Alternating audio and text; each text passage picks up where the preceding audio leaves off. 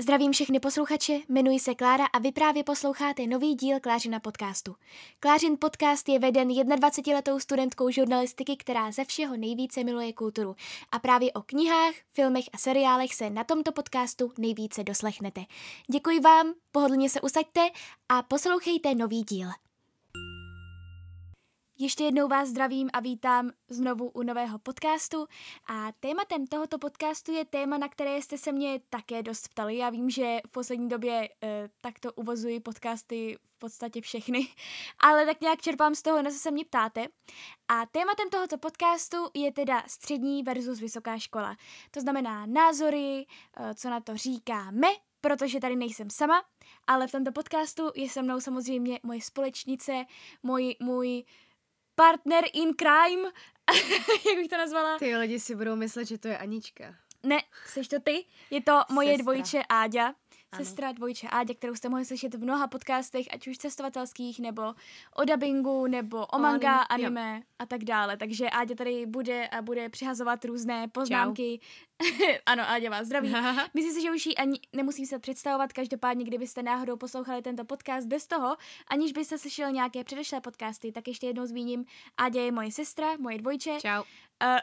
Znovu zdraví. To se těší. A vlastně v podstatě jsme úplně obě dvě odlišné, ale myslím si, že to je na tomto krásné, protože se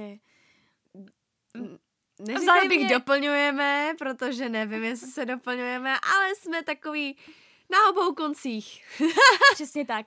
Takže doufám, že se vám tento podcast bude líbit a jdeme rovnou na to. Jo. Super. Takže, aby jsme tak nějak začali, tak jenom zběžně zmíníme základku. Tak Áďo, jaká by si řekla, že jsi byla studentka?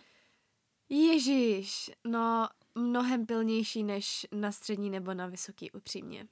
Podle mě ona ta pilnost tak nějak klesá. Upadá, přesně. Upadá. Protože to nás ještě rodiče kontrolovali, že si děláme domácí úkoly, taky nás kontrolovali, že nás zkoušeli, jakože všelijakých... No jo, to si pamatuju. Ty, my jsme se neučili jenom na testy, my jsme se učili každý týden ze všech předmětů. Přesně, průběžně a rodiče nás pak jako zkoušeli, což bylo super. Takže jsme se naučili nějak učit. A pak jako jsme přestali. Přesně, a na druhém stupni už samozřejmě jako jsme se učili na to sami, ale vlastně jsme k tomu byli vedené. Na druhém stupni nebyla už. No, k tomu se dostaneme, ale...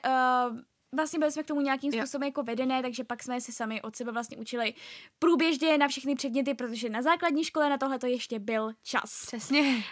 Takže taky musím říct, že jsem asi jako byla tak považovaná za takového toho šprta v té třídě. Jo. Ale tak jako nevadilo mi to, protože já jsem se ráda učila a ráda jsem chodila do školy, nesnášela jsem prázdniny, což pak taky odešlo, jakmile jsem nastoupila na střední. To je strašně divný. Fakt, Klárka neměla ráda prázdniny a těšila se vždycky na školu. Já jsem asi po prvním roce už začala říkat, já tam nechci. Ne, mně se to právě hrozně jako líbilo tam a tak a prostě já nevím, jak jste to měli my, ale většinou jako kolektiv na základní škole není úplně nejlepší, ale ono to je samozřejmě, protože vy se znáte v podstatě od 7 nebo od 6 let až do 15 a v té době se člověk strašně moc mění. Takže ten kolektiv jako jasně, s nějakými lidmi se vydám doteď, ale není to tak, že bych jako chtěla úplně nějaký celotřídní sraz nebo tak. To asi úplně nepotřebuju. A nemůžu ani říct, že by se mi ta naše základka zdála úplně kvalitní, ale to necháme radši ležet. Protože tento podcast je převážně o teda střední a vysoké škole. Na co se mě hodně ptáte. Takže zeptám se tebe, Áďo, jak jsi to ty měla teda se střední školou? No, já jsem odešla ze základky po 6. třídě nebo 7. No, po 7. třídě. Po 7. třídě. Obě jsme dělali vlastně přijímačky na Gimply a já byla přijata na gymnázium na Nerudy, což já jakože už jsem na vysoké škole, ale nedám na tu školu dopustit. Jakože i přes všechny hardships, který jsem tam zažila, tak prostě... Je to škola, na kterou fakt s láskou vzpomínám. Dokonce jsem si nechala udělat speciální klíčenku od kamarádky z Gojana. A myslím, že i spolužáci na vysoký někdy se cítí jako, že ty vole přestaň pít. Do háje přestaň už mluvit o tom svým blbým gymnáziu. No ale k tomu se ještě jako dostaneme, spíš se myslela jako ten začátek úplně, že teda po 7. třídě, oni nám totiž říkali na základce, že bychom měli vyzkoušet Gimpl, nebo takhle rodiči to říkali, myslím si, že na základce byli nejdřív proti, nejsem si jistá. Jo, nejdřív proti, ale to protože jsme chtěli zkusit jakože před nástupem do 2. stupně. Myslím, že jsme chtěli i po 5. třídě. Aha, takhle. No a tak jsme to ale teda pak vyzkoušeli, vkládali do nás jako jisté naděje a hlásili jsme se teda obě na 2 gimply, na Hlechovku a na gymnázium Voděradská, myslím. Myslím si, že jo. Voděradská. No a to byla pro mě první nějaká velká rána v životě. Já se omlouvám. Velká. No ne, tak ty za to nemůžeš, ale zatímco Áďa se dostala na oba 2 gimply, tak já jsem se nedostala ani na jeden. To bylo strašný odpoledne. Přesně, což nikdo z nás nečekal, takže já jsem brečela tak moc, že mi prostě třeštěla hlava a měla jsem úplně opuchlé oči a ale prostě... pochopte to, ona Klárka byla vždycky mnohem lepší v učení než já. Já jsem vždycky... Tak... Ne, fakt, já jsem takový strašný lajdák. Mě jediný, co zachránilo, byla matematika. Právě, a to mě asi podkoplo nohy, protože já jsem... Pro mě je kámen úrazu matematika. A češtinou jsem to vždycky tak nějak jako vytáhla, ale matematika pro mě vždycky kámen úrazu a na té Voděradské, teď nevím, jestli byly SCIO všeobecné předpoklady, to se nejsem jistá. Nebo SCIO možná čeština a matika. Čeština a matika a všeobecné asi jenom na to, na Gojana. No, ale na Helichovce právě neměli SCIO, ale měli tam normální specializovaný testy. Přesně. No, takže Áďa se dostala na oba 2 gimply, já jsem se nedostala ani na jeden a pochopte to, oni najednou všichni do vás vkládali ty naděje, prostě i jako rodiče s tím tak nějak v podstatě dalo by se jako počítali a najednou já jsem se fakt nedostala ani na jeden a Áďa na oba 2 a jak říkám, pro mě to byla rána, ale největší rána pro mě byla to, že mi došlo, že tam zůstanu sama na té základce. A já jsem na základce nebyla úplně oblíbené dítě, takže prostě poslední 2 roky už pak byly takové těžké. Pak se tam samozřejmě objevily kamarádky, se kterýma jsem se nebavila tak často, třeba v 6. nebo 7. třídě, pak jsme se nějak zase začali bavit a tak, takže to bylo fajn, ale ty začátky, že najednou ten člověk, který s vámi je v podstatě pořád, jak doma, tak ve škole, tak už tam najednou není, je na úplně jiné škole, kde má spoustu zážitků, spoustu nových přátel a... Ale taky to nebylo fajn, protože opustíš všechny ty známé věci a my jsme vždycky byli spolu a teďka najednou přijdu do třídy, absolutně nikoho neznám. Někteří se znali jakože z přípravných kurzů. A já jsem tam přišla do té třídy, kde se už někteří lidi bavili spolu. Prostě jsem se sedla do první lavice a čekala, kdo na mě promluví. Já jsem nebyla zvyklá na to vůbec, že by Klárka vedle mě nebyla, upřímně.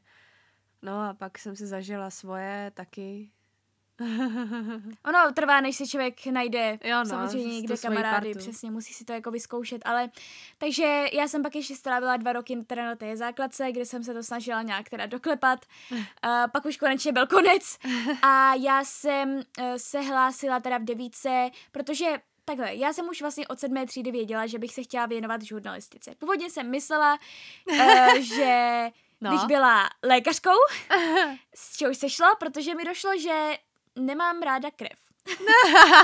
Potom jsem chtěla být modní návrhářkou, protože v mojí době, kdy jsem prostě byla na základce, tak letěly takové ty sešity, jestli si je pamatujete, kde se kreslily ty modely. A kdybyste, myslím, že to tady ještě někde máme schovaný, Klárka měla takovou obrovskou prázdnou knihu a udělala z toho jakože časopis Lucky, do kterého se dělala svoje modní návrhy. To bylo roztomilý. A vlastně fakt to byl jako časopis, teda jako já jsem třeba ještě myslela nad tím, že bych byla v nějakém módním časopise nebo tak a prostě... Ďábel nosí Pradu vibes. Přesně, protože to už jsem tady říkala v několika podcastech, že vlastně Ďábel nosí Pradu mě hodně ovlivnil ve volbě potom mé budoucnosti, ale nakonec mi došlo, vím, že jsme seděli snad u vánočního... Ne. Ani nevím, kdy to bylo, jestli to bylo u toho modního návrhářství, nebo jestli to bylo u té žurnalistiky, ale jeden z rodičů, myslím si, že máma mi řekla, že vlastně by si nemyslí, že jsem úplně jako člověk na tu doktořinu, že si myslí, že by to chtělo spíš něco jako umělečtějšího nebo tak. No a pak mi došlo, že by se mi líbila žurnalistika. Ale v té době jsem chtěla zásadně psanou žurnalistiku. V žádném případě prostě televizi, rozhlas, v žádném případě jenom psát. Ještě, jsem se tě ptala na to a ne, no televize nepůjdu. Přesně, no a vidíte, jak se to nakonec vybralo. Každopádně jsem i na základě toho, že jsem věděla teda od 7. třídy, že bych chtěla dělat tu žurnalistiku, tak jsem na základě toho si chtěla zvolit střední školu. Ale bohužel, na co se mě také jako hodně ptáte, když třeba jste ještě na základce v 9. třídě a rozhodujete se kam jít a víte, že byste se třeba chtěli věnovat té žurnalistice v budoucnosti, tak žádná střední žurnalistická škola neexistuje. Je mi to líto, je to strašný, protože si myslím, že by to i mělo své zájemce, že by to podle mě mělo úspěch, protože si myslím, že žurnalistika by byla fajn, nebo učit se psát a takové ty základy by bylo fajn se učit už třeba na střední, protože na spoustě školách třeba se nepíšou ani slohy. A pak, když chcete... To se mi nechce vědět. Jo, je to pravda. Na spoustě školách se třeba nepíšou ani slohy a jako ta žurnalistika... No, jakože vyzkouší se třeba fejeton, vyzkouší se jedna reportáž, ale to prostě nestačí na to, abyste v podstatě... A to, že jsem měla dobrý gimpl, nebo dalo by se říct, že je hodně dobrý gimpl, tak ani tak tam... dobrý jako Gojana. Tak ani tam jsme vlastně neprobírali, kdybych neměla vlastně seminář, ke kterým se ještě dostanu, abych neskákala z tématu na téma, wow. Ale kdybych neměla ten seminář jako žurnalistiky, tak bych si nevyzkoušela spoustu těch vlastně publicistických žánrů a tak dále. Takže jsem teda si řekla, že bych mohla zvolit si Gimpl. Jak už Áďa teda chodila na Gimpl, tak jsem si řekla, že bych taky mohla. A to taky není špatné rozhodnutí, protože sice jakože to není zaměřené na jednu věc, ale dávám to nějak všeobecný přehled ohledně těch ostatních předmětů. To je pravda, protože pak máte vlastně volnou ruku a můžete v podstatě jít na přesně. Cokoliv, na co chcete na vysokou. Ale je tam jedno velké ale. A to, že musíte jít na vysokou, protože Gimpl je v podstatě jedna velká přípravka na vysokou a s Gimplem prostě jen tak nepochodíte, protože nemáte žádné praktické znalosti, nemáte žádné odborné znalosti, nepracovali jste nějak rukama, nebo tak je to vážně příprava na Gimpl, na vysokou školu, příprava na to, jak se pak třeba učit na té vysoké škole, když teda musím říct, že jsem si vybrala zrovna vysokou, na které... Jdi třeba někam. Se třeba zase, jako není to tak těžké jako třeba lékařská, ale zase k tomu se dostanu.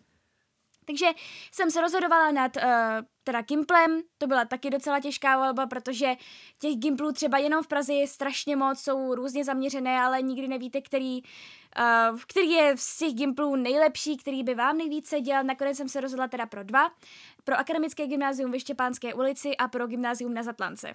A ještě jenom když se zastavím, když se zastavím u toho Gymnázia na Zatlance, já jsem teda... K mému potěšení velkému jsem se dostala na oba dva Gimply, takže jsem si mohla pak vybrat, ale já jsem věděla už v podstatě od začátku, že chci na Štěpánskou.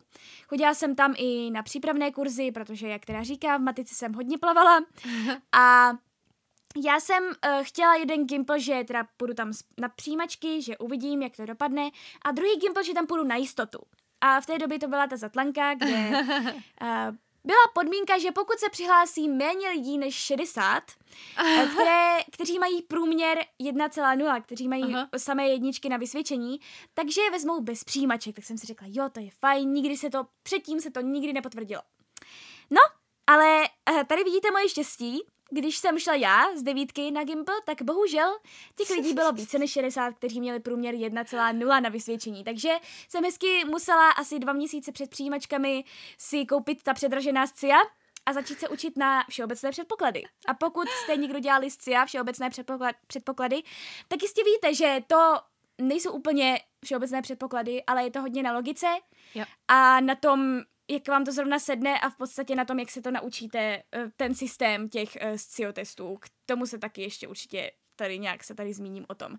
Ale na Gimplu ve Štěpánské, tak tam měli svoje vlastní přijímačky a nevím, jestli je to tak stále, nebo jestli už se teďka dělají SCIA. Každopádně myslím, že teďka všude se dělají stejný, ne? Mám pocit, že se dělají už SCIA všude, myslíš? Ne, to jsou přímo SCIA, myslím, že všude se dělají teďka stejný. Přijímačky. Jo, to máš pravdu. No jo, že mají vlastně, jasně, že i na Gimplu, i na... No, to mě trošku zabolalo. No, což vlastně jako by schodilo trošku tu kvalitu těch Gimplů. To máš vlastně pravdu. Dalo to všechny na stejnou úroveň, ale problém... Jako učňáky i jako Gimply a tak, no. Ale, takže ještě když jsem já teda šla z té 9, tak tam byla čeština a matika. Samozřejmě, že v matice jsem dostala v podstatě minimum bodů, které jsem mohla dostat pro to, abych prošla. Ale zvedla jsem to češtinou, ze které jsem měla 47 bodů z 50. To si pamatuju doteď. Můžeme si tady popovídat o tom, co se ti stalo v ten den, co jsi napsala To je pravda. A v podstatě mi to bylo ukázalo, znamení. Přesně, v podstatě to bylo asi nějaké znamení, protože pak jsem šla po těch přijímačkách na Štěpánské, jsem šla s mámou a říkala jsem jí, jo, matika jako nic moc, ale tak ta čeština tam mám jako všechno, takže uvidíme, jak se to jako povedlo. A pak jsem říkala mámě, jako, že co jsem v té matice neměla a říkala jsem si, jo, tak ale snad v pohodě. A máma se na mě tak otočila a řekla takovým tím hlasem jako, no, a máš tam v té matice vůbec něco? A mě to přišlo hrozně líto a já jsem prostě začala brečet a najednou se mě vykadil pták. Takže jsem si říkala, co to sakra je, ale asi to bylo znamení, že se nemám bát. Přesně, přesně. A že mě teda nakonec přijmou. A věřte mi, že když mě pak přijali, když jsem viděla fakt topé jako přijatá tou zelenou, tak jsem se rozbrečela radostí, protože jsem byla ráda, že mě někam teda přijali. A pak jsem se dozvěděla o den později, že jsem teda byla i přijatá na Zatlanku. No a Áďo, ty jsi měla jaké přijímačky vlastně na tu Hlechovku? My jsme měli stejné teda, ale jak jsi jako vnímala? Tyjo, já jsem se strašně jsem se stresovala před nima, protože v těch cích jsem zvládala jenom ty první lekce, hlavně v ohledu matiky, a pak už to začalo nějak pokulhávat. Ale ku podivu, když jsem dělala ten test... Počkej, ale na Gejonu ještě nebyly SCIO, nebo byly? Nebyly SCIO, ale měli jsme koupený SCIO, jakože jo, to je na trénink. A to bylo, myslím, na tý druhý, na tý jo, co jsem tady zmiňovala. Jo, to asi jo, ta Voděradská. Jo, Voděradská. No. Nevím, ale když zase tam byl ten test, tak sice v češtině jsem nikdy nebyla ta nejlepší, lidi můžou někdy vědět, že mluvím strašně divně, ale zase v těch všeobecných předpokladech to jsem měla pocit, že to jsem zvládla asi nejlíp, že to pro mě byla taková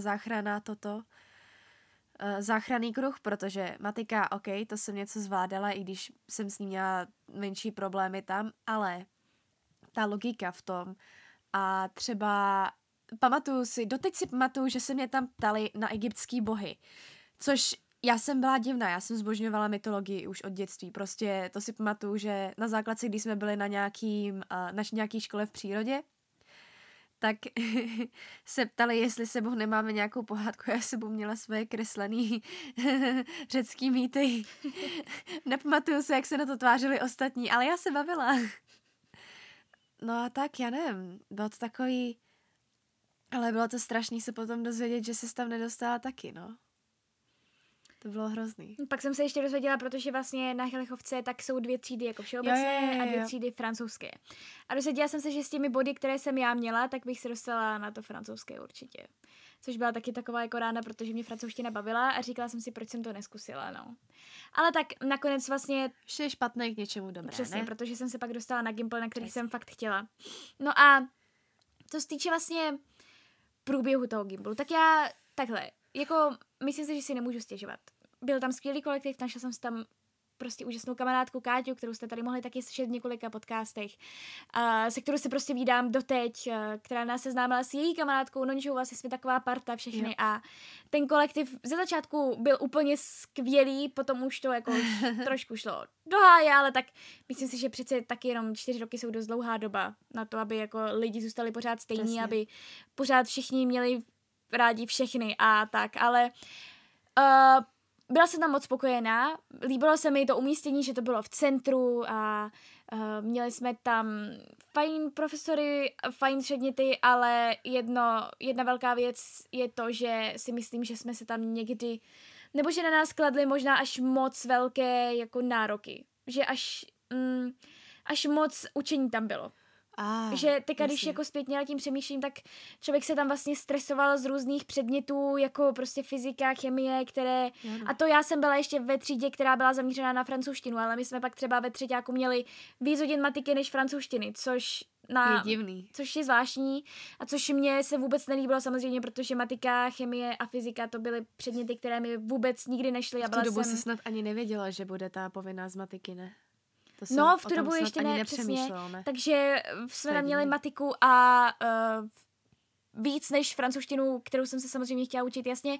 Měli jsme tam tu francouzštinu, měli jsme v prváku vlastně, myslím, 5 hodin francouzštiny, nebo 4, nejsem si jistá, ale možná 5, že každý den jsme ji měli.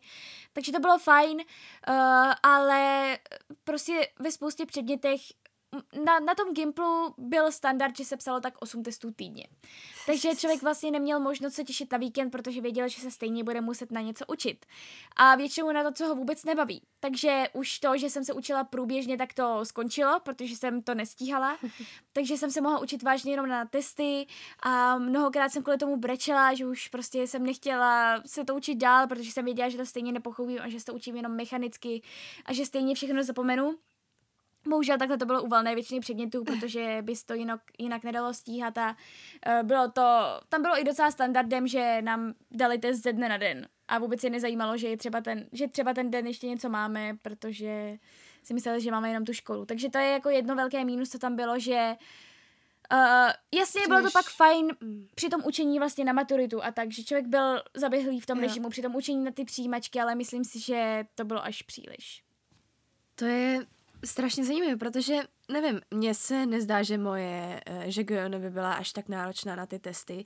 Jakože ano, sice jsme měli testy, ale někdy se stávalo, že jsme měli jeden, nebo myslím, že vůbec žádný. Ale zase, já mám špatnou paměť, takže když to náhodou někdo z Gojana poslouchá, víte, že se pletu, pardon. Ale tak celkově začnu jako ty, já jsem byla strašně šťastná za ten kolektiv.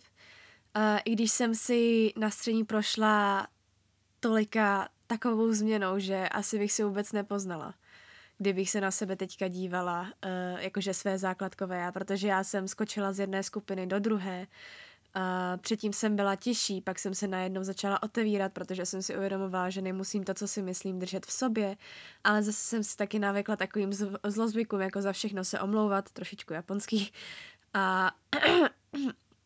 a taky jakože, nevím, otevírat se ostatním, jakože být k ním srdečnější, než jsem předtím byla na základce. A jsem v podstatě celkem šťastná, jakože co se mnou to Gojano udělalo, protože mám pocit, že to Gojano mě osobně hlavně naučilo spolupráci s ostatními, i když jakože teďka se mi to lehce říká, když pořád jsem takovej člověk, který se moc nevyjadřuje v četech, a tak, já to nenávidím, já to prostě nenávidím. Já na chvíli jsem pryč a najednou 100 nových zpráv, já to nesnáším. Ale když se něco řeší jakože celkově, nebo když někomu mám pomoct s něčím, nebo když někomu mám něco poskytnout, tak vím, že mě to vždycky pomohlo, když mi to někdo poskytl, tak to hnedka tomu člověku poskytnout, nebo se mu snažím něco najít, něco, co by mu pomohlo.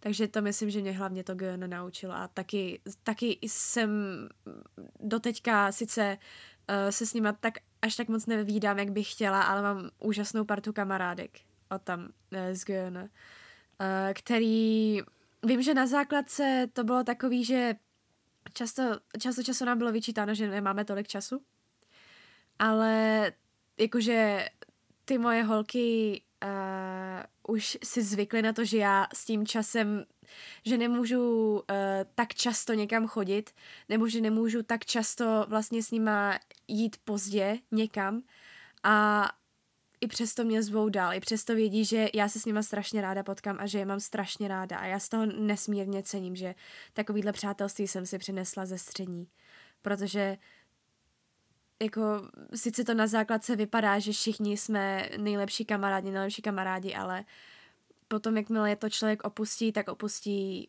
všechny, co tam jsou, a když už jde na tu střední, tak jsou to pořád lidi, kteří jsou trošku blíž těmi myšlenkami tomu člověku a je to trošičku silnější pouto. Jakože jsou tady samozřejmě lidi ze základky, se kterými se pořád bavíme, ale je jich mnohem míň než ze střední. Právě, protože na té střední už přece jenom nastoupíte tam, když je vám 15/16, odcházíte, když je vám 18 nebo 19, Áďa tady jenom. Pardon, já jsem nachcípaná. Takže samozřejmě, že pak to pouto je silnější, nějakým způsobem silnější, no, a že člověk už víc vnímá nějak ty vztahy a tak. No, mě v tomhle průběhu ještě vlastně napadlo, co jsem chtěla vyzdvihnout na Štěpánské, tak to jsou semináře, které jsme tam měli. Protože vím, že třeba spoustu lidí měla semináře jenom jako vlastně rozšíření nějakého předmětu. Ale já jsem měla na 2 roky seminář mezinárodní vztahy, ze kterých jsem pak i maturovala, což bylo skvělé, protože to byl přesně ten dějepis, na který se v podstatě na valné většině školách nedostane. To byl dějepis po konci druhé světové války až vlastně po současnost, probírala se tam celá studená válka, všechny konflikty, a že těch posledních 50 let 20. století bylo plný. Bylo vlastně strašně moc konfliktů se tam stalo, strašně moc věcí se tam stalo a bohužel se k tomu v dějepise člověk nedostane. Zatímco probírá strašně moc zpravěku, tak se nikdy nedostane k tomu. My jsme právě neprobírali moc zpravěk ani. No ale prostě není na to tolik času, takže já jsem byla ráda, že jsem se tohleto všechno dozvěděla, hrozně moc mě to bavilo, takže jsem ráda, že jsem tam měla tenhle ten seminář, pak tam byl skvělý další seminář a to audiovizuální tvorba, kde jsem se naučila stříhat v premiéře, což je vlastně takový ten nejznámější program stříhací, kde jsme dělali vlastně nějaké minifilmy, videoklipy a tak dále, takže fakt ty semináře jsme tam měli dost kreativní a dost skvělé. A i ty jazyky, dalo by se říct, že byly na dobré úrovni, takže fakt ty předměty byly skvělé, jenom prostě jediná věc, která tak se kladl velký důraz na ty předměty, na všechny předměty v podstatě s tím, že ne všechny samozřejmě toho člověka baví. Ale co musím fakt jakože zdůraznit, pokud jste na střední a máte možnost prostě nějakýho kroužku, nebo nějakého semináře, u kterého si sice nejste jistý, jestli byste ho zvládli, ale víte, že by vás zajímal, tak nechoďte za takovými jistými semináři, u kterých víte, že byste bez problémů prošli, jděte fakt do toho, co vás zajímá. Já doteďka nepřestanu litovat toho, že jsem si nedala dějiny umění, protože až moc pozdě jsem zjistila, že jednak z toho můžu maturovat, což by mě zajímalo, a jednak jak skvělý předmět to je. Mě to strašně zajímalo, ale nemohla jsem. Nevím, vybrala jsem si místo toho něco jiného a nic pořádně. Rétoriku, která mi sice pomohla s vyjadřováním trochu, ale pořád, nevím, nezbavila jsem se stresu z toho přednášet a myslím, že kdybych byla na té historii umění, tak se z toho odnesu mnohem víc. I když to třeba učí ne tak zrovna váš oblíbený profesor pořád, když vás to má bavit, tak si to vyberte. Třeba i v ohledu japonštiny. Já jsem nechtěla na japonštinu, protože jsem se bála. Strašně jsem se bála, že budu vypadat jako někdo, kdo si hraje na něco, co není. Ale moc děkuju, Teresko. Nebýt toho, že mě tam přihlásila ona, tak bych teďka nestudovala japonštinu. No, vidíte, a takhle vás vlastně můžu i nějak ovlivnit lidi na té střední škole. Je to vlastně jenom takováhle náhoda. No a když se dostaneme teda postupně po těch 4 letech, samozřejmě přišla maturita. Ano. Takže jak jsem teda říkala, tak ta naše škola, tím jak jsme byli neustále v tom drillu, něco se učit a tak dále, tak v podstatě to bylo jako učit se na nějaké testy až na to, že ve velkém časovém jako období. My jsme měli to štěstí, že svaťák jsme neměli na týden, a měli jsme ho na 3 týdny. Takže jasně, že otázku jsem si připravovala už předtím, ale v podstatě jako učit jsem se na to fakt začala hodně, jako intenzivně až o tom svaťáku, protože jsem věděla. Už tím, jak jsem si bohužel vypěstovala to, že na spoustu věcí jsem se učila mechanicky, takže jsem to všechno zapomněla, tak jsem věděla, že bych to zapomněla, kdybych to začala učit třeba v prosinci nebo v lednu. Samozřejmě, že ty otázky jsem si jako nějak projížděla tím, jak jsem si je tvořila a tak dále, ale fakt jsem se na to začala učit až nějak v březnu, lomeno dubnu. Já nevím, jak vy, ale třeba my jsme do toho, myslím, že nebo to končilo dřív. My jsme fakt jeli, jak jsme mohli s těmi testy, jenom abych nám dohnali nějaké známky a v podstatě jsem měla čas se učit až při tom svaťáku. Přesně tak, protože ono se řekne, na spoustě školách je to tak, že když je maturita, že už třeba v 2. pololetí jako valnou většinu věcí odpouští a že tam pomalu ani nemusí chodit ten člověk, no tak u nás to tak nebylo. Jakože u nás u některých předmětů to bylo takový, že ano, vy s tomu nebudete věnovat, tak dobře, to nevadí.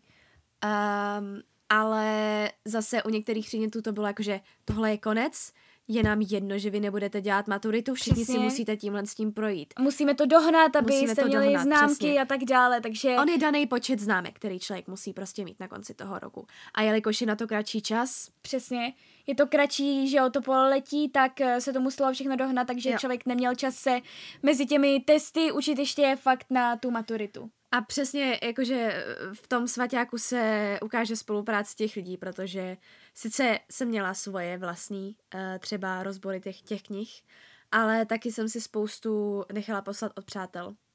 Což jakože nepomůže tomu, aby se to člověk naučil, protože si to nenapíše sám, ale zase to ubere pár práce a člověk taky může poskytnout někomu dalšímu. Přesně, a ušetří to čas, protože... Přesně, ušetří to čas všem a ti se můžou naučit na cokoliv. Ten čas je v tom období maturity strašně cenný. Přesně. Takže si vlastně všichni takhle pomáhají navzájem. A Áďo, z čeho jsi maturovala ty?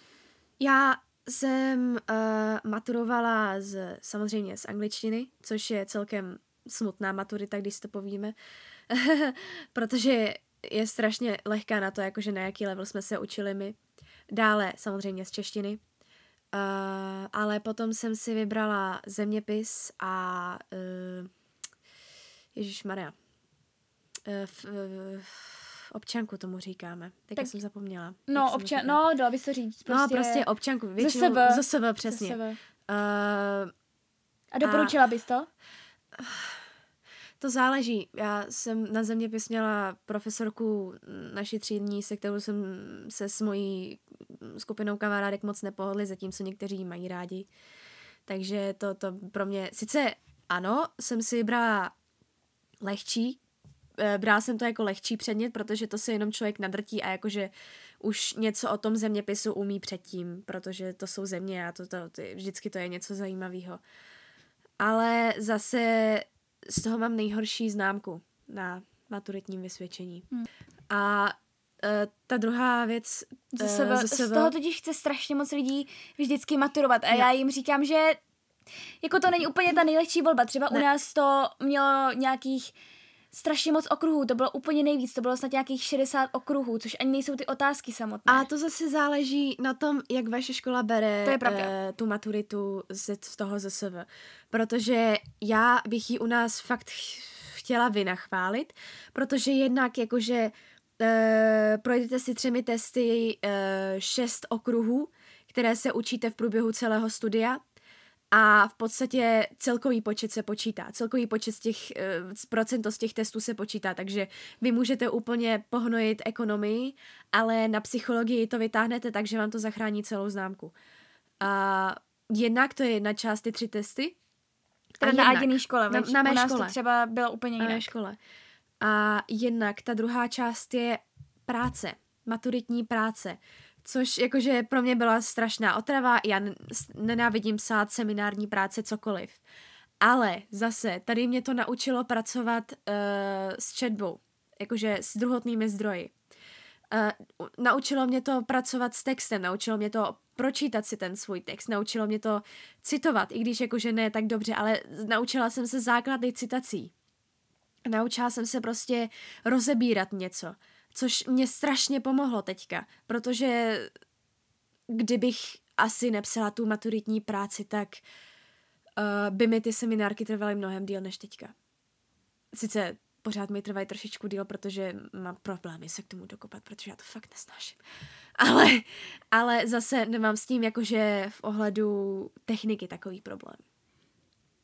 Já musím strašně vynachválit, navíc skvělí profesoři tam jsou na ZSV u nás.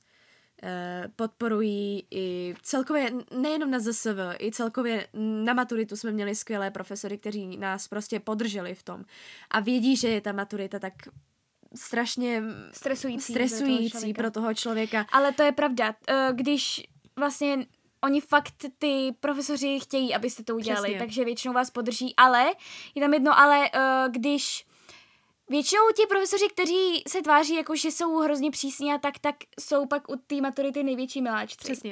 Přesně. A naopak. Takže to je jenom takový zajímavý poznatek.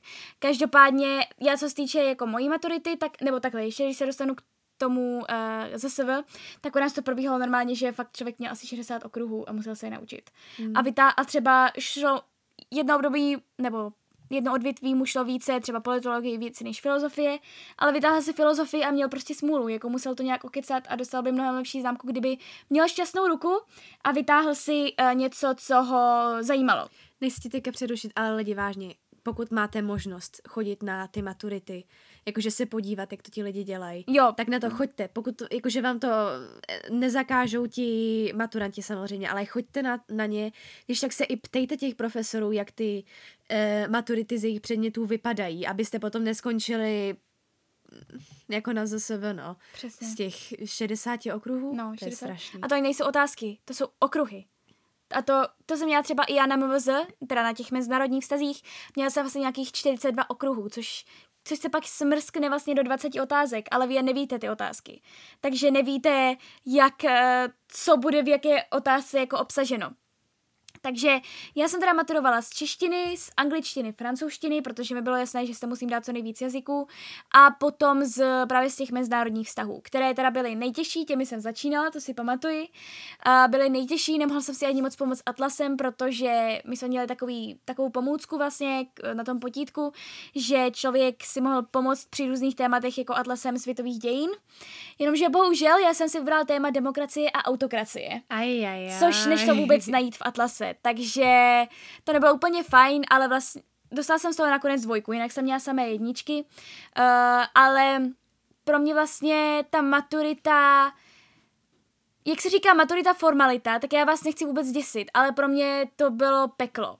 A pro mě to bylo peklo z několika důvodů. První byl ten, že já jsem maturovala ve čtvrtek odpoledne, takže už téměř valná většina všech to měla za sebou z mého okolí, to už všechny kamarádky, Áďa to měla za sebou všichni a já jsem ve středu, den vlastně před tou maturitou, měla fakt krizi, protože mi došlo, co když to náhodou neudělám, co když se mi to nepovede, všichni už to mají za sebou, všichni už můžou slavit a já tady pořád jsem a pořád se drtím dokola. Ono fakt ty 3 týdny byly intenzivní, že jsem třeba chodila někam na dabing nebo tak, ale pak jsem se vždycky vrátila domů a celou dobu jsem se jenom učila.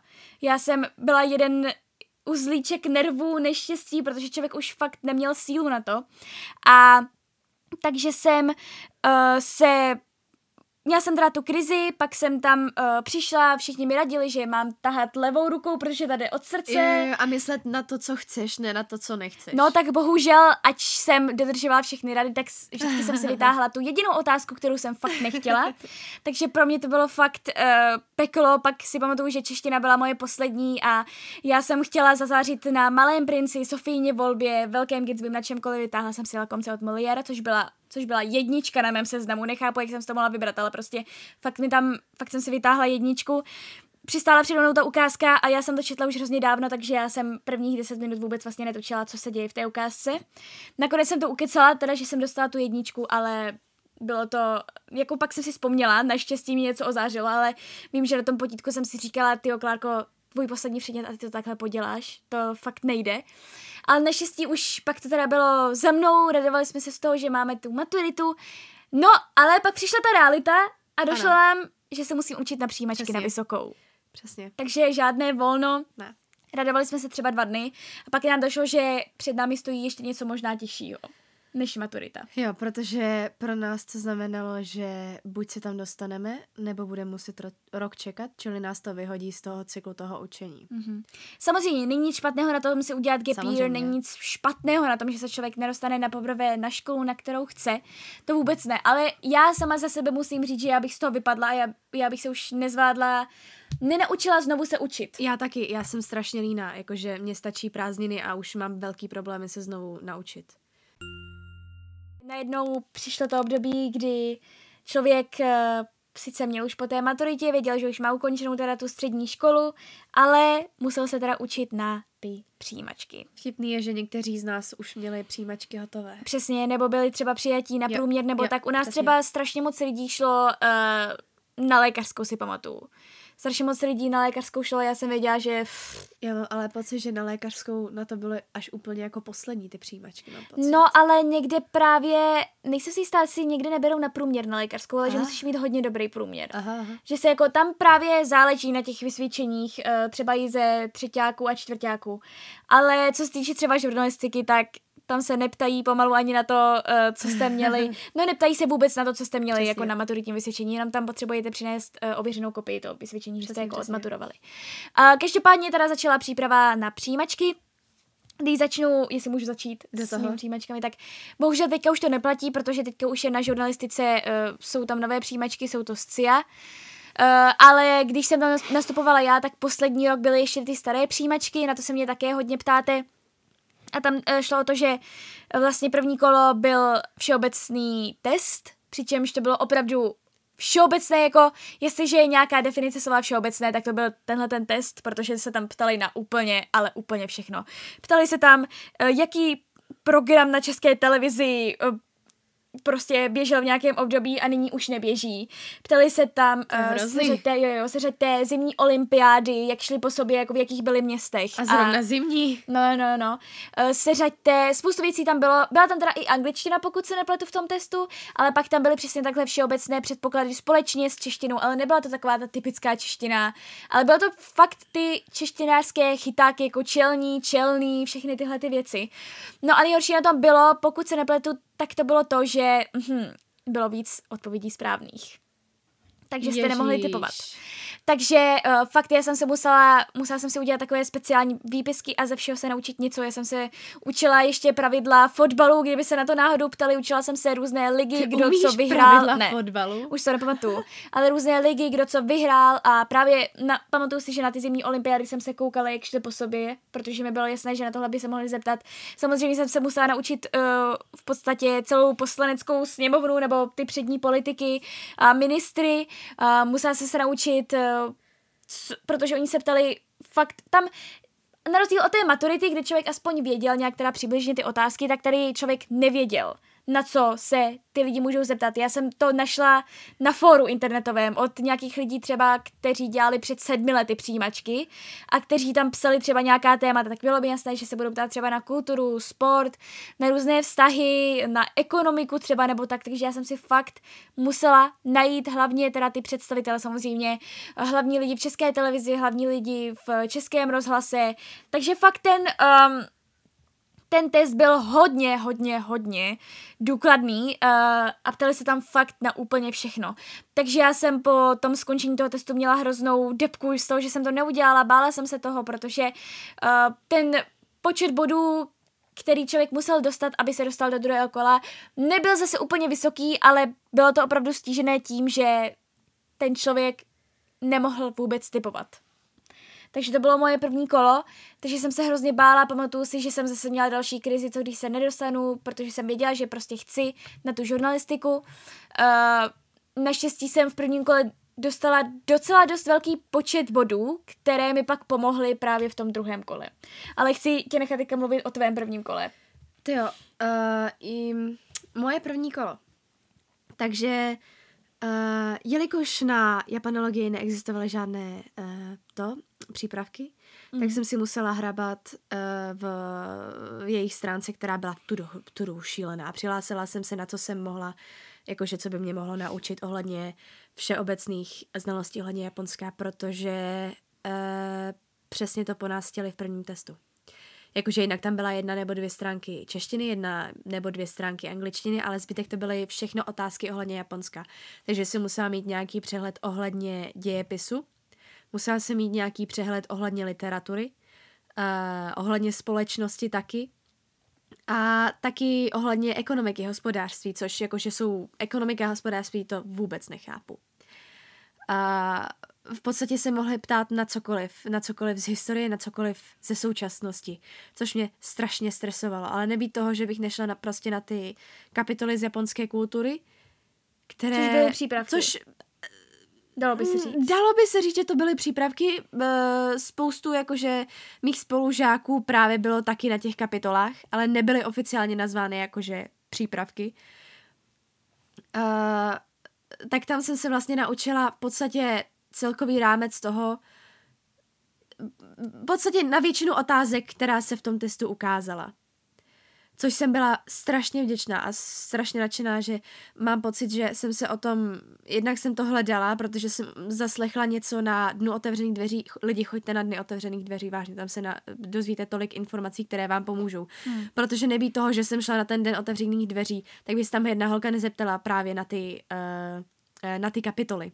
A nebýt toho bych nebyla na těch japonských studiích. Já byla strašně vystresovaná, že jsem se prostě nedostala dál, protože jak to bylo všechno takový vágní pro mě, jak jsem měla jenom ten všeobecný přehled, tak jsem jakože ano, měla některé otázky, které jsem věděla jistě, ale taky spoustu otázek jsem si nějak snažila odvodit z toho, co jsem se naučila. A vlastně musím strašně poděkovat učitelce, co mě učila na Gojan právě japonštinu, Denise Vostre, která mi zprostředkovala přístup jednak k té staré japonské literatuře a jednak i k nějakým dalším jakože materiálům, ze kterých jsem se mohla učit, a doporučovala nejenom mě, i mým kamarádkám, jak se tam dostat a vlastně co bude potřeba. No ale když se teda vrátím k té žurnalistice, tak teda druhé kolo bylo tak, že jsem tam odevzdala seznam četby, v té době tam mohla být ještě jako beletrie, takže já jsem měla třeba jenom 2 nebo 3 odborné, ale seznam četby, na kterou se vás pak vlastně ptají, takže kdyby, zase říkám, ty přijímačky jsou teďka jiné, bohužel jsou tam SCIA, teda na žurnalistice, což nechápu, ale dobře, nechápu to a myslím si, že v druhém kole je seznam pouze odborné literatury. No ale já jsem právě moc té odborné literatury, tu dobu, kdy tam ještě teda mohla být ta beletrie, neměla, takže jsem si tam naházela hodně právě absintovek, reportážní literatury, na kterou se mě pak i ptali. Ptali se mě na Hanu od Aleny Mornštajnové a v podstatě si tam pak losujete téma. Takže opravdu tam byla kultura, sport a já jsem zrovna dostala téma, které bylo docela fajn, protože to bylo vztahy České republiky se sousedy kromě Slovenska. Což jsem jako také měla tak nějak jako naučené, takže jsem jako věděla, co bych asi tak přibližně měla říkat, ale jak říkám, mě dost zachránilo to první kolo, kde jsem dostala docela teda dost těch bodů právě za ten test, což jsem fakt nečekala. No a nakonec jsem se tam s mým potěšením dostala. Jsem za to fakt strašně šťastná, ale o tom se zmíním ještě za chviličku. Ještě jenom zmíním, že jsem dělala přijímačky i na druhou vysokou, a to translatologie na angličtinu, francouzštinu, což by mě bavilo, ale věděla jsem, že by mě to nebavilo tolik, protože se mi nechtělo až tolik zabývat tím jazykem. Tam jsem se taky nakonec dostala, což jsem fakt nepochopila, ale dobře. Byla jsem šťastná, že jsem se dostala na obě dvě, ale věděla jsem, že samozřejmě určitě půjdu rovnou na žurnalistiku. V ohledu mého druhého kola jsem ještě zapomněla zmínit, že u nás se taky to nějak měnilo, takže to, co tady teďka říkám, už nemusí platit na ty nové přijímačky. Já v podstatě ani nevím, jaké přijímačky dělali prváci. Ale v ohledu toho druhého kola pro mě, to zase pro mě byla taková záchrana, protože já už jsem se předtím učila několik let japonštinu a oni tam po mně chtěli jinak menší psaný test, což bylo v ohledu hiragany, katakany a seznamu kanji, čínských znaků, které se člověk musí naučit, jakože obě čtení a co to znamená. A hiragana a katakana, jenom bys řekla? Jo, hiragana a katakana to jsou abecedy japonské, omlouvám se. A v podstatě to jsem uměla perfektně, to jsem měla jenom jednu hloupou chybu z nepozornosti, ale hlavní tam bylo interview. Protože... Jako pohovor prostě. No. Pohovor prostě. Protože na japonštinu se hlásí spoustu lidí, které prostě Japonsko fascinuje kvůli anime a manga. Nebudu lhát, já jsem se k Japonsku dostala taky takhle. Ale možná, že i tím, jak jsem si uvědomila, ano, japonština je fakt něco, co chci dělat, tak jsem se začala objevovat víc a víc věcí. A jsem v podstatě přišla na to, jak japonština, celkově i ten jazyk vznikl, jak je to zajímavé. Potom i něco z ohledu historie, strašně se mi začala líbit literatura. A v tu chvíli člověk si musí vybrat to, čím vlastně přesvědčí, aby ho vzali. Že to není všechno jenom kvůli tomu, nějaký chvilkový potěšení, nějaká chvilková myšlenka, že ano, tak se budu učit japonštinu, protože mám ráda manga a anime. A právě si člověk musel najít nějakou část, nějaký obor v té japonštině, v těch japonských studiích, o kterým by se rozuměl a věděl by o tom dost, že by přesvědčil, ano, oni tady nejsou jenom z rozmaru, oni tady jsou vážně, protože je to zajímá. Já jsem si teda vybrala literaturu, přičemž člověk musel mít načtenou literaturu a manga se nebrala jako literatura. A... se tam potom tají toho člověka jednak jakože na to, co si sám vybere, proč ho to zajímá, proč by chtěl pokračovat a taky i něco v ohledu historie, protože historie je samozřejmě důležitá v ohledu Japonska. A pamatuju si, že sice ten rozhovor probíhal fakt dobře, protože byla jsem nervózní samozřejmě, tak jsem tam plácala někde hlouposti, ale co jsem chtěla říct, tak to jsem řekla. Byla jsem celkem spokojená s tím, až teda došlo na ten dějepis a to jsem vůbec si nedokázala nic vybavit. A pamatuju si, že mě poslali chvíli za dveře, aby se rozhodli, kolik mi dají bodů. A já jsem se tam rozbrečela. Protože jsem si řekla, ne, ta poslední otázka na ten dějepis, to si pokazila, to nezvládneš. Ty se tam nedostaneš a teďka se nedostaneš na to, kam prostě chceš a budeš to muset opakovat. A oni si mě vzali, přidělili mnohem vyšší počet bodů, než mi dali z té písemné části. A já jsem si začala říkat, tyjo, tak to nemusí být špatný, tak se tam můžu dostat. Taky mi ten den zlepšilo to, že jsem se hnedka viděla s Klárkou a s Káťou, že jo. Mm. No, to bylo moc hezký zlepšení dne. A pak jsem se jednoho krásného dne v kavárně, kdy jsem byla s Krištofem, dozvěděla, že mě přijali a... Tady musím jenom udělat... Áďa to nezmínila, já to musím zmínit, já to zmiňuji vždycky, že oni tam přijímají jenom 18 lidí. Těch lidí, kolik se tam hlásí, nějakých 160? Jo, okolo 160 lidí. No a bylo tam 18 lidí, takže vidíte, že Áďa... Já měla pocit, že se zblázní, když jsem viděla, že je přijata, jakože ještě tam budu muset přinést maturitní list a tak bla. Ale když tam přesně, když člověk vidí jako na tom sisu, že přesně je přijatý, tak to je neuvěřitelné. Přesně to bylo to. Já jsem začala brečet a teď, jak na to vzpomínám, tak mám taky celkem slzy v očích, protože to byly neuvěřitelné emoce. Takže jsme se fakt obě dvě vlastně na poprvé dostali na školy, na které jsme chtěli nejvíc a fakt... Je to neuvěřitelné, že jsme měli takovýhle štěstí vlastně. Co byla tvoje druhá škola? Jo, moje druhá škola, na to jsem zapomněla. Filozofie. A to bylo právě inspirované tím, že jsem dělala právě tu maturitní práci na filozofii. Mm. Kdyby to někoho zajímalo a měl rád Alberta Camuho, tak na cizince a na utrpení.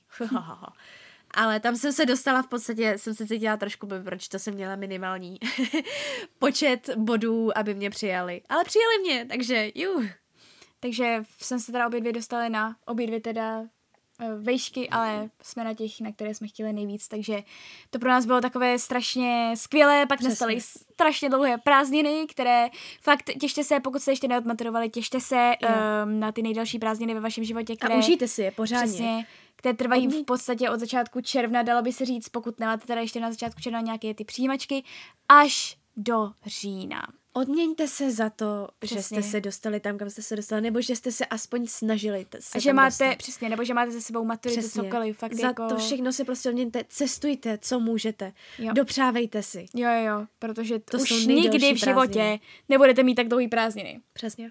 Bohužel, je to tak, ale já si pamatuju, že jsme si hodně užili, takže hodně jsme cestovali.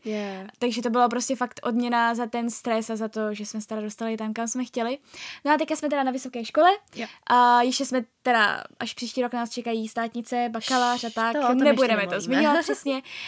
Ale když mám teda srovnat střední a vysokou školu, tak říkám to rovnou, říkala jsem to hned na začátku, už snad první 2 týdny. Mně vysoká vyhovuje o 100% víc než střední škola. A to je pochopitelné, protože člověk tam už dělá vážně to, co chce, nemusí se stresovat těmi předměty, které nechce dělat. Přičemž říkám, ty předměty člověk musí vystudovat, aby jakože o tom měl nějaký všeobecný přehled. Ale tady je prostě jednak ty předměty, které chcete, bavíte se tam o tom, co vás zajímá, a jste tam s lidma, kteří přemýšlejí taky podobně, jakože v ohledu toho, že je baví stejná věc. Přesně. Takže jasně, třeba na té žurnalistice jsou nějaké předměty, které bych tam úplně mít nemusela, ale je tam spoustu i strašně zajímavých předmětů, navíc jsou tam fakt skvělí profesoři, děláme tam spoustu skvělých věcí a vlastně naučíte se tam toho hrozně moc. Ono, takhle, většinou, když řeknete třeba volbu svojí vysoké školy, tak většinou okolí vám říká, ale jako proč to jdeš studovat, a třeba i u žurnalistiky, a to jsem si myslela, že zrovna je předmět, který, kdy budou lidi říkat, jo, tak to je fajn, ale díky našemu vedení naší republiky žurnalisté nejsou bráni tak, jak by měli být bráni, takže spoustu lidí mi říkalo, no a proč to jdeš studovat teď, když prostě žurnalisti mají takové postavení, jako mají teď právě, a já jsem říkala, ne, já jsem vždycky toužila potom, takže to chci jít studovat. Spousta lidí říká, že když chcete dělat novináře nebo žurnalistu, tak nemusíte mít na to vystudovanou jako žurnalistiku, což jako je pravda, můžete mít třeba bohemistiku nebo tak, ale pokud fakt vás zajímá ta žurnalistika a fakt víte, že se chcete věnovat jenom tomu, tak si myslím, že žurnalistika je správná volba, jak teda říkám, já jsem tam naprosto spokojená, máme tam skvělé předměty, skvělé volitelné předměty, spoustu se tam toho naučíte, vyzkoušíte, teďka máme vlastně už v tom druháku, ale to je zase jenom ta moje stará akreditace, ta nová už to mám, myslím, v prváku, že vlastně máme zaměření už teďka na ten rozhlas a televizi, nebo teda na to psaní, protože, jak jsem zmiňovala na začátku, psaní jsem chtěla nejvíc, ale teďka se to úplně změnilo a chci prostě rozhlas a televizi.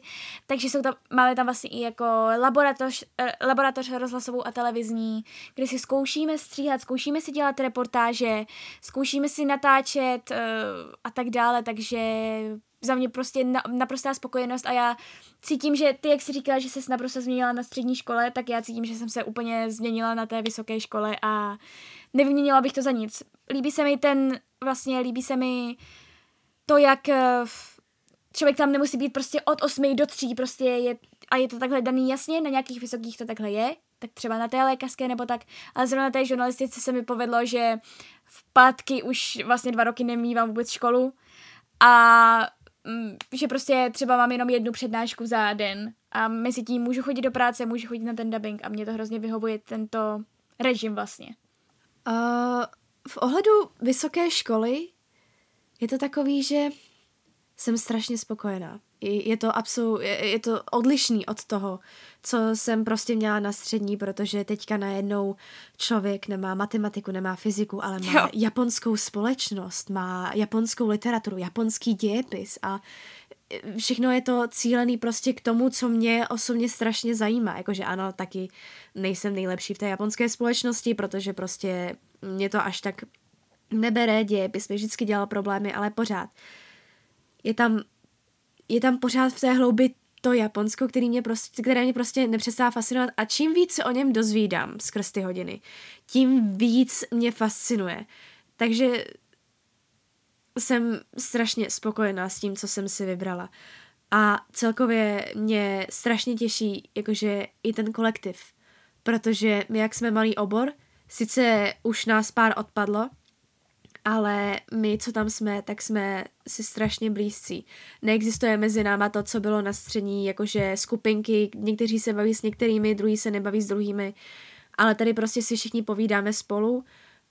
Část z nás chodí na úplně stejný, neřekla bych zálebový kroužek, prostě má volnočasovou aktivitu stejnou, což je jako by to japonské tancování, všechny nás spoje to, že nás zajímá Japonsko, i když některé z nás spíš zajímá dějepis, některé spíš literatura. A všichni si rozumíme a držíme pospolu, což je něco neuvěřitelného pro mě, protože jednak ti profesoři jsou taky nejsou tak přátelští nebo familiárští, jako to bylo na střední, ale pořád tady jsou ti profesoři, kteří si nás vážně pamatují, všechny, a kteří jsou ochotní nám pomoct, jsou ochotní se s námi o nějakém problému promluvit a v podstatě tu naši třídu i s těmi profesory berou jako takovou rodinu. Jsem strašně šťastná, že jsem se dostala na takhle malý obor, protože vím, že na velkém oboru by mi to asi chybělo a já potřebuju, abych měla nějaké blížší vztahy s těmi lidmi, se kterými pracuji. Nás je teda jako asi nějak přibližně 60 a ale je tam strašně moc fajn lidí, že fakt si máme o čem povídat a jsem tam spokojená. Jako nejdřív jsem byla z toho kolektivu trošku vyděšená, protože to nebylo úplně, že bychom měli stejné záliby, ale nakonec fakt člověk si tam našel svoje lidi, které má rád, se kterými si povídá a sdílí ty různé problémy z fakulty, takže ani ten velký počet lidí není špatný. No já ho nehoním. Takže určitě za mě fakt vy, které čeká maturita, kteří třeba budou mít maturitu až za 3 roky nebo za rok nebo tak určitě, pokud už vás třeba ta střední v něčem otravuje nebo tak vydržte, pak i na té vysoké, teda záleží samozřejmě, je to jenom náš jako názor, jenom naše jako školy, nebo náš názor na základě těch škol, na které chodíme, ale vydržte na té vysoké, teda za mě je to prostě 100% lepší, už jenom tím, že tam člověk najednou nemusí tolik stresovat, jasně, jsou tam povinnosti, zkouškové je dost těžké. Stresující. Dost stresující, je to v podstatě jako učit se na maturitu, ale pořád se učíte něco, co víte, že vám k něčemu bude. Takže určitě vytrvejte, samozřejmě učení je strašně důležité, je to důležité na té střední, abyste se pak dostali tam, kam chcete, ale nepřeháníte to, neníčte si tím nervy, protože pak se na to vysvědčení většinou nikdo neptá. Přesně. Ale ani učte se. Na to maturitní se většinou nikdo neptá. Ale samozřejmě zase záleží na oboru, přesně. Na lékařské se určitě ptají. Takže určitě se učte, ale nepřeháníte to. Já jsem pak konečně na vysoké zase zjistila, jaké to je mít volné víkendy. Těšit se na volné víkendy. Takže za nás určitě teda, nebo za mě určitě vysoká je velké plus, mám to tam hrozně ráda tam chodím a velké plus u vysokých je to, že začínáte až v říjnu. Jo, přesně. Takže zatímco všichni chodí v září už do školy na střední, tak přesně. Vy máte ještě měsíc volna. A taky záleží na tom, jestli si stihnete dřív udělat zkoušky, tak máte taky dlouhé prázdniny. Přesně, takže já jsem měla poslední zkoušku, myslím, 15. června, takže jsem měla krásné 3,5 měsíce prázdniny. Což byla krása. Takže určitě učte se, hledejte si informace o těch školách, kam chcete, nejenom o vysoké, ale i o střední škole. Vím, že je to stresující, ale vážně je opravdu lepší si najít ty informace ohledně toho, přesně. Protože pak najednou to přijde všechno najednou a vy nevíte, co jako první. Přesně tak. A ptejte se třeba různých lidí. My teda bohužel teda ty přijímačky už máme obě jako jiné na těch školách, takže... Ale můžeme vám poradit s něčím, jakože třeba jak to vyučování na našich přesně. školách vypadá. A pokud jsem se nekoukala, jak ty přijímačky vypadají teďka, protože se to nějak spojovalo, myslím, že s koreanistikou, ale pokud něco v ohledu přijímaček, s čím bych mohla pomoct a co se podobá po tomu, co jsem řekla, třeba i s tím interview, to bych taky mohla pomoct, pokud tam pořád je zase. Takže určitě se fakt ptejte na cokoliv a ještě rádi pomůžeme. 1+ u žurnalistiky je to na Smetanově nábřeží, takže krásný výhled na hrad. A zase já na Gena měla mnohem lepší lokaci. Nevím, mně se líbilo to ve Štěpánsku. Měla jsem tam kampu a měla jsem tam to mám teďka už já. Takže určitě naše školy doporučujeme, teda nemůžeme ještě úplně soudit, protože jsme ve druháku, takže... Já to tam miluju. No, ale mám to tam taky moc ráda, takže za mě prostě vysoká mnohem jako lepší, už se fakt věnuju tomu, co mě baví. Pro mě je mnohem lepší v ohledu toho, co se tam učím. Přesně. V ohledu kolektivu to mám takový 50-50. Přesně. No, takže děkujeme, že jste si vyslechli tento asi poměrně dlouhý podcast. Každopádně já jsem tady říkala Ádě v pauze, že jsem se dozvěděla spoustu jako zajímavostí, které jsem třeba vůbec nevěděla o tom, jak maturita pomohla. Já jsem třeba jakože vůbec netušila, že jsem měla až tolik toho učení. Já myslela, že jsi jenom jakože učící se freak. Ne. Fakt toho učení bylo hodně na té střední škole, takže jsme se takhle dozvěděli ještě sami o sobě něco a doufáme, že vám to třeba v nějakém smyslu pomohlo, určitě z toho nebojte, každý tím prošel, každý tím projde a je jediné, co ještě řeknu nakonec, moc si přeju, aby nedošlo na to, že budete mít povinnou maturitu z matematiky, protože kdybych to měla já, tak bych na té střední byla ještě doteď. Doufáme teda, že vám tento podcast v něčem pomohl, nebo že jste si třeba zavzpomínali na něco a všem, které čeká maturita, držíme palce, přijímačky, cokoliv, tak nebojte se. Není to konec světa. Přesně. I kdybyste náhodou měli opakovat, tak pořád profesoři vám vždycky vyjdou vstříc. Přesně. A není to žádná ostuda. Přesně tak. Tak jo, tak se mějte krásně. Já děkuju ještě jednou Áďi, že přijala moje pozvání. Ona vždycky, já to na ní vybavnu ten den, že natočíme nějaký podcast. A já jenom, ona vždycky souhlasí, takže je moc hodná, takže děkuji, Áďo. Já jsem úžasná.